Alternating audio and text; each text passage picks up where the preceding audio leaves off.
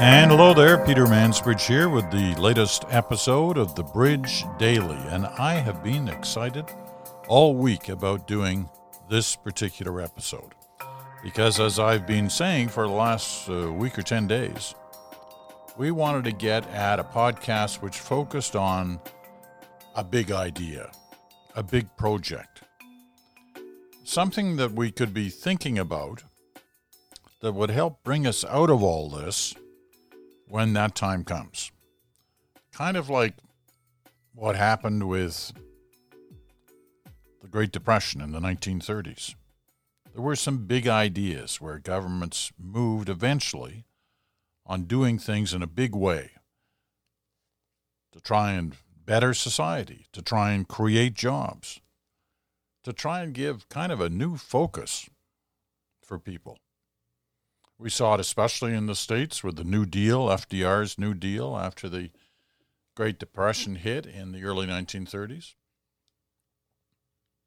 Big construction projects, big things that changed society. Well, there were some here too. And we're going to get to that in a minute. But what I've asked all of you for, and some of you have responded with some great ideas, with some potential big projects. And I'm watching them come in, and I know some of you are working on them because I've heard from you. So there will be more. And we'll devote at least one show to your big ideas, your big projects.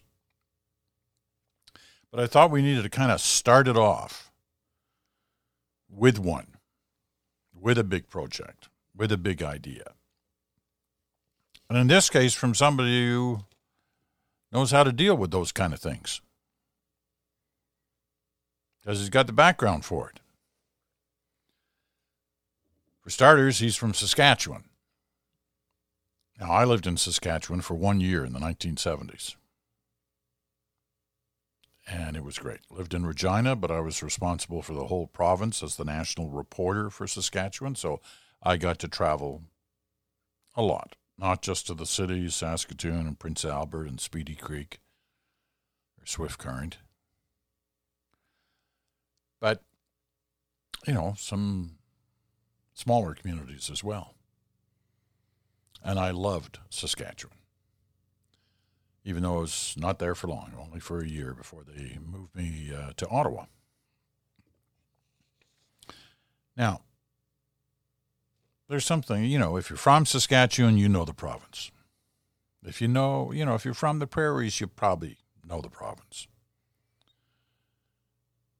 But for many other Canadians, probably don't know too much about Saskatchewan, and they should. And let me tell you a few things. It's the easiest province to draw. Just look at a map. But it's the hardest province to spell.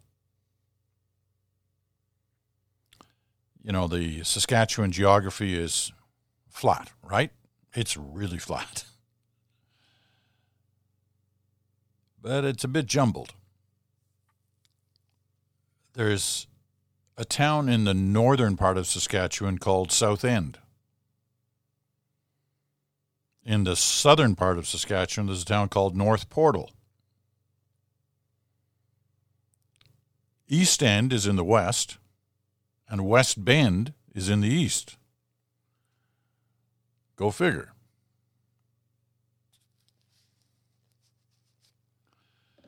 And virtually alone in Canada, Saskatchewan stands stoutly every year against the scourge of daylight savings time. But also in Saskatchewan, they produce the world's richest potash and uranium the people of Saskatchewan are very inventive. Girl Guide cookies were invented in Saskatchewan. Saskatchewan also claims to have invented the ATM machine, the cobalt bomb for treating cancer, air seeding technology, and the Cinderella crop of canola, and the concept of universal public Medicare. And there are lots more. Now you're thinking, how did Mansbridge know all that stuff after he only lived there for a year? Well, I found all of it in a speech by our guest on tonight's podcast, or today's podcast, depending on whenever it is you listen to it. The guest is Ralph Goodale,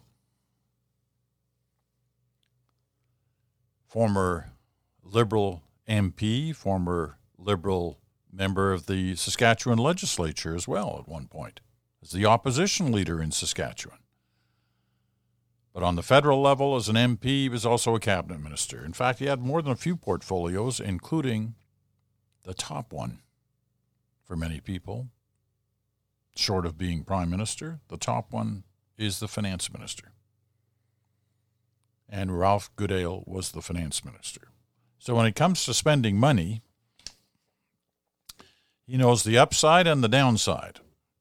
He knows the good things that can happen, and he knows the difficulties that can happen on money.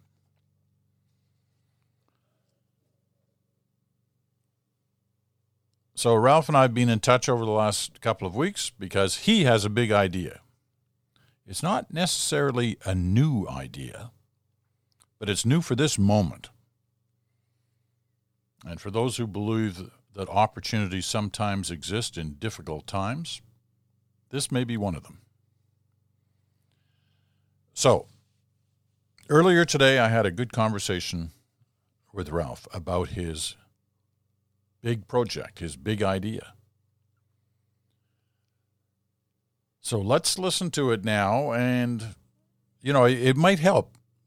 It might help if you have a map of Saskatchewan handy.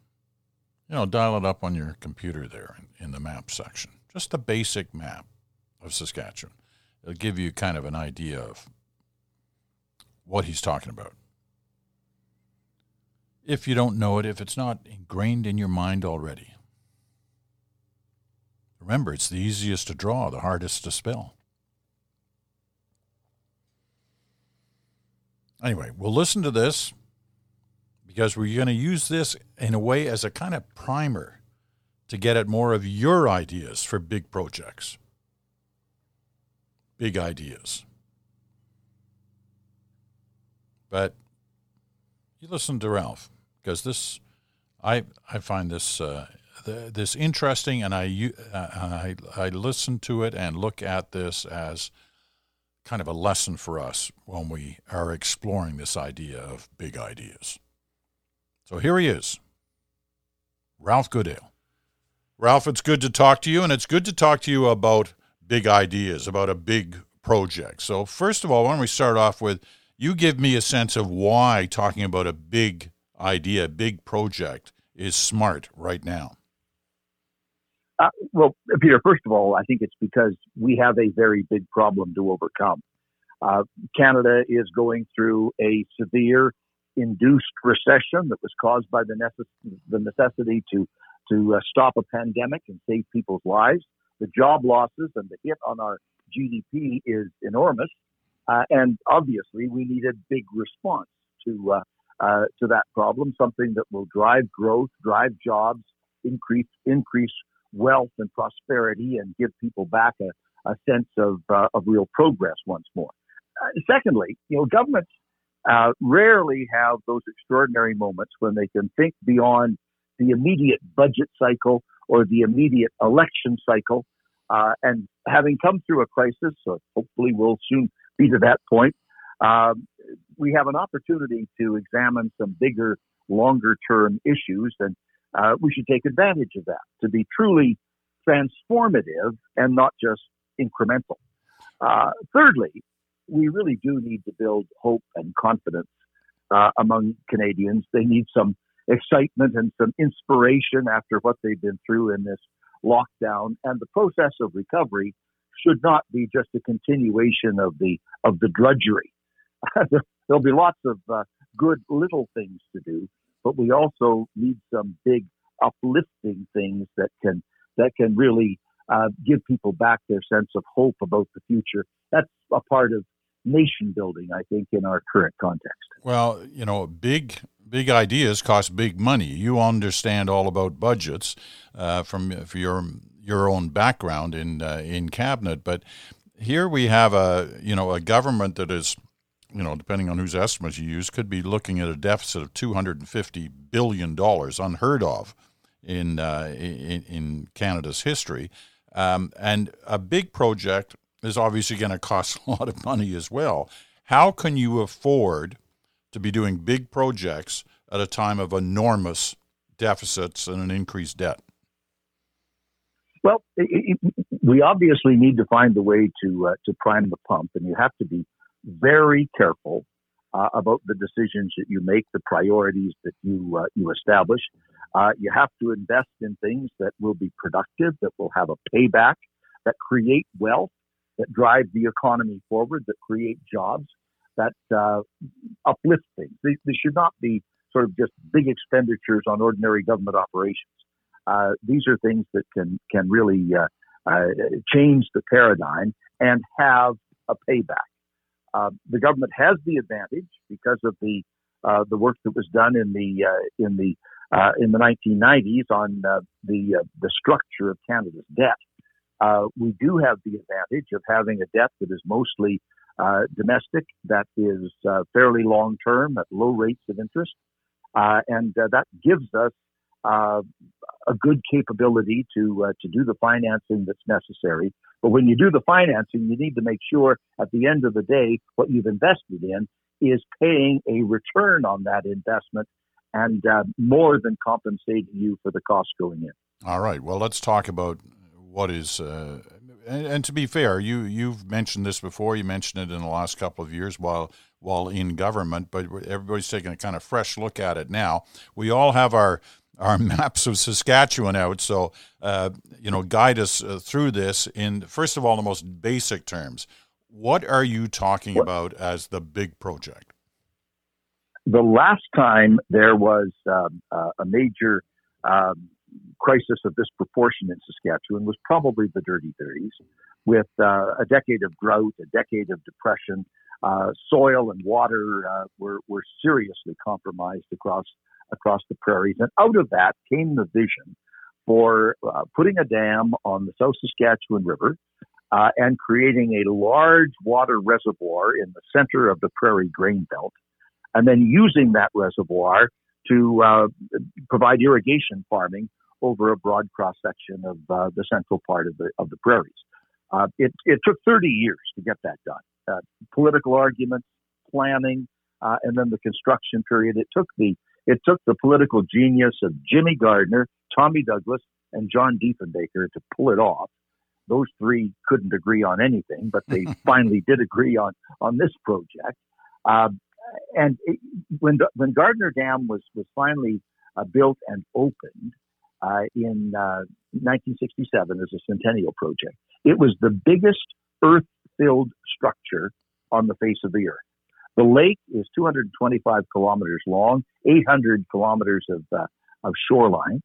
Uh, it uh, it provides fresh drinking water to 60% of Saskatchewan's population. It provides some irrigation farming. Uh, it, there's a there's a hydro power station that's been uh, uh, built on the on the on the property on the site. Um, so it it the reservoir for the water is there and it's a massive reservoir. And we more water evaporates from from Diefenbaker Lake, as the reservoir is called. Uh, more water evaporates from that reservoir uh, every year than we actually use. Uh, so there's tremendous potential. The the vision back in the 1930s when this started is you'd build the reservoir and then you'd build canals or water conduits flowing off the reservoir to spread the water more broadly across the heartland of, uh, of Saskatchewan. Those conduits were never built. Uh, and the construction of them would be as massive as the building of the project in the first place. So that's the idea. Build the water uh, transportation system, if you will, to move that water from Diefenbaker Lake, where it uh, where it's held in a reservoir, to provide uh, irrigation, farming, and wealth and prosperity, value added uh, growth, innovation, diversification across a broader span of, of, of the grain belt. Um, it would cost something probably in the order of three to four uh, billion dollars, but it has the potential to trigger economic activity of uh, five or six times that uh, that magnitude, creating thousands of jobs uh, and and permanently transforming the productivity and the security of prairie agriculture. Well, when you you talk about prairie agriculture, so are we talking beyond Saskatchewan? Does this impact, uh, you know, Alberta and Manitoba as well? Well, uh, Alberta's upstream, Saskatchewan's in the middle, and Manitoba's downstream. So th- this would this would be uh, primarily focused on uh, on uh, the vast portion of Saskatchewan and uh, and into Manitoba. All of those watersheds basically flow uh, toward the uh, toward the east and ultimately into Lake Winnipeg. So it would it would have very significant impact in two provinces, and in a sense, those two provinces would be catching up to Alberta because in the 1930s, irrigation farming took off in that province. In that in that stretch of territory from uh, roughly Medicine Hat across the Lethbridge, uh, irrigation uh, farming has been an enormous success. Uh, where it has not been to that same extent in the other two provinces, and this would provide the opportunity for those other two provinces to uh, to gain some of that ground. You know, you mentioned earlier that part of the trick of getting the initial development done was the the kind of bipartisan nature of it. You had a, you know, you obviously had a, a CCFer in, in Tommy Douglas, a conservative in Diefenbaker, liberal in, in Gardiner, uh, who got together on this. As you said, they didn't agree on a lot of things other than this, but they did on this. Is there that same kind of cooperation of political spirit today on on the expansion of that program?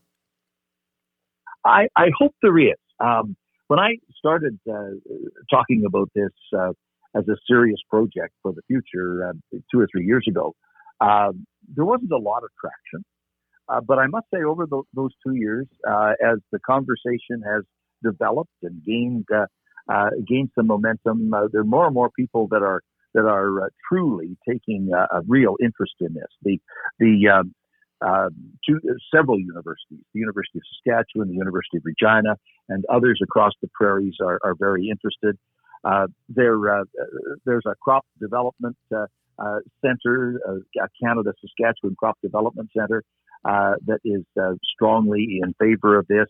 the Agricultural Producers Association, the Irrigation Farmers Association, the Watersheds Association, Ducks Unlimited, interestingly enough, from an environmental point of view and the positive impact this could have on uh, on habitat and wildlife. Uh, that uh, that organization is is supportive uh, as well.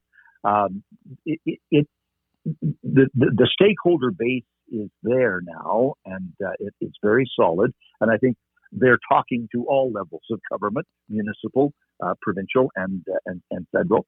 the provincial government in Saskatchewan has taken some steps in the last year uh, to uh, signal their interest. They designated a, uh, a member of the legislature as their point person on water development issues. They set aside some some initial money in, in their budget to to begin analyzing the question.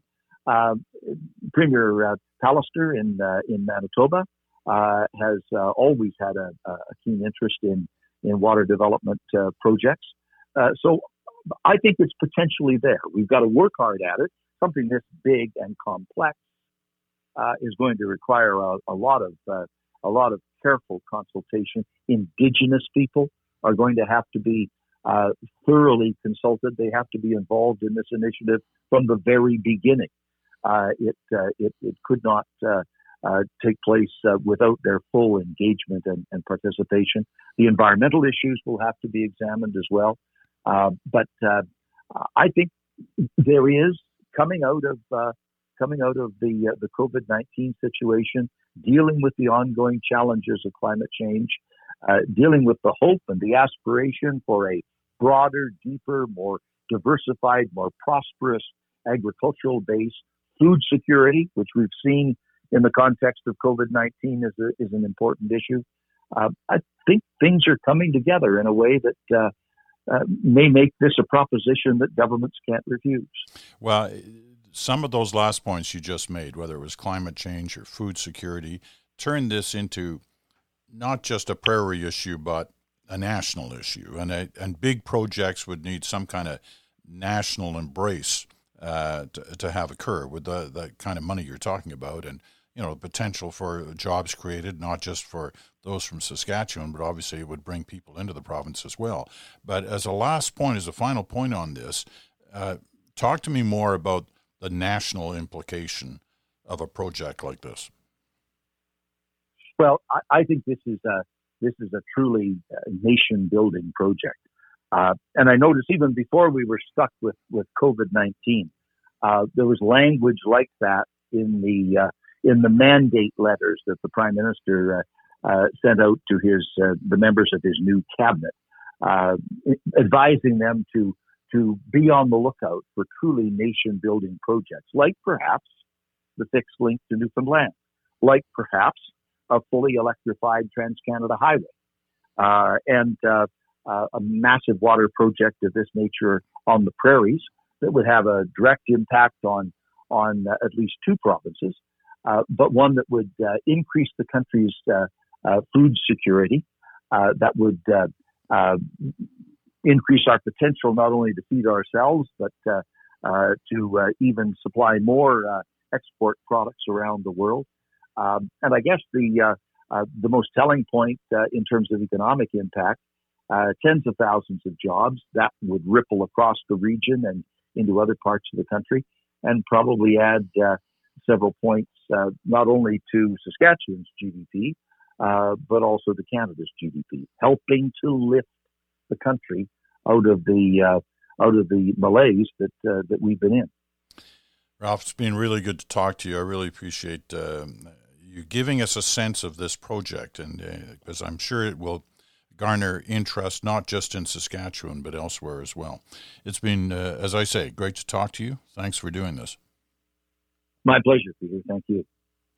Well, there you go. Ralph Goodale's big idea. Does that inspire you to come up with your big idea? Maybe you have more ideas on that link to Newfoundland idea. It's one of the others that Ralph mentioned. But whatever that idea is, now you get a, a sense now of the scope we're talking about. It's big. It involves, you know, a lot of money, but a lot of potential for not only jobs, but for changing the country in a way that we want to see it change. And this may be the best opportunity that some of us will have in our lifetimes to put out there in terms of big ideas, good ideas. So let's try it. Uh, and don't be shy. You can write. You know how to reach me. The Mansbridge Podcast at gmail.com. The Mansbridge Podcast at gmail.com. Just quickly before we wrap this edition up on a totally separate subject, because we've discussed this a few times in the last week. This whole issue of reopening and the fears that some people have, mainly the health authorities, that it may be too soon and there are real risks. It is worth noting that in the last 24 hours, yet another country that seemed to be ahead of us on this COVID 19 situation, that had been through the worst and had started to reopen. Yet another country has now said, Whoa, hold on we got to go back. We've got new cases coming, and it looks like it may be spiking. Now, we saw it in South Korea over the weekend. We saw it in Wuhan, who are now in the midst of doing 11 million tests on their citizenry to find out whether a spike of six new cases after a month of no new cases is a signal of, you know, that it's coming back. So they're doing 11 million tests in the next nine days now to find out if they have a problem. In the meantime, they've stopped on the reopening front. And then just today, in Lebanon, which seemed to be virus free, they'd done all the social distancing, they'd done all the right things. Suddenly, there are new cases. So they've put a halt on all reopening for four days while they examine the situation and try to determine whether they have a problem. This is the greatest risk on reopening. We understand why governments are anxious on the reopening front because of the economy, but we also understand it's a risk. And so do most governments. Not all, it appears, but most governments understand there is a risk and they are prepared to scale back and quickly if there are signs of a reemergence of the virus. So we want to keep all of that in mind as we move forward. All right, just once again, if you have ideas or thoughts or comments or questions, especially on the big project idea, please send them along to the Mansbridge Podcast at gmail.com. The Mansbridge Podcast at gmail.com. And that is the Bridge Daily for uh, this day. Thanks for listening. I'm Peter Mansbridge, and we'll be back in 24 hours.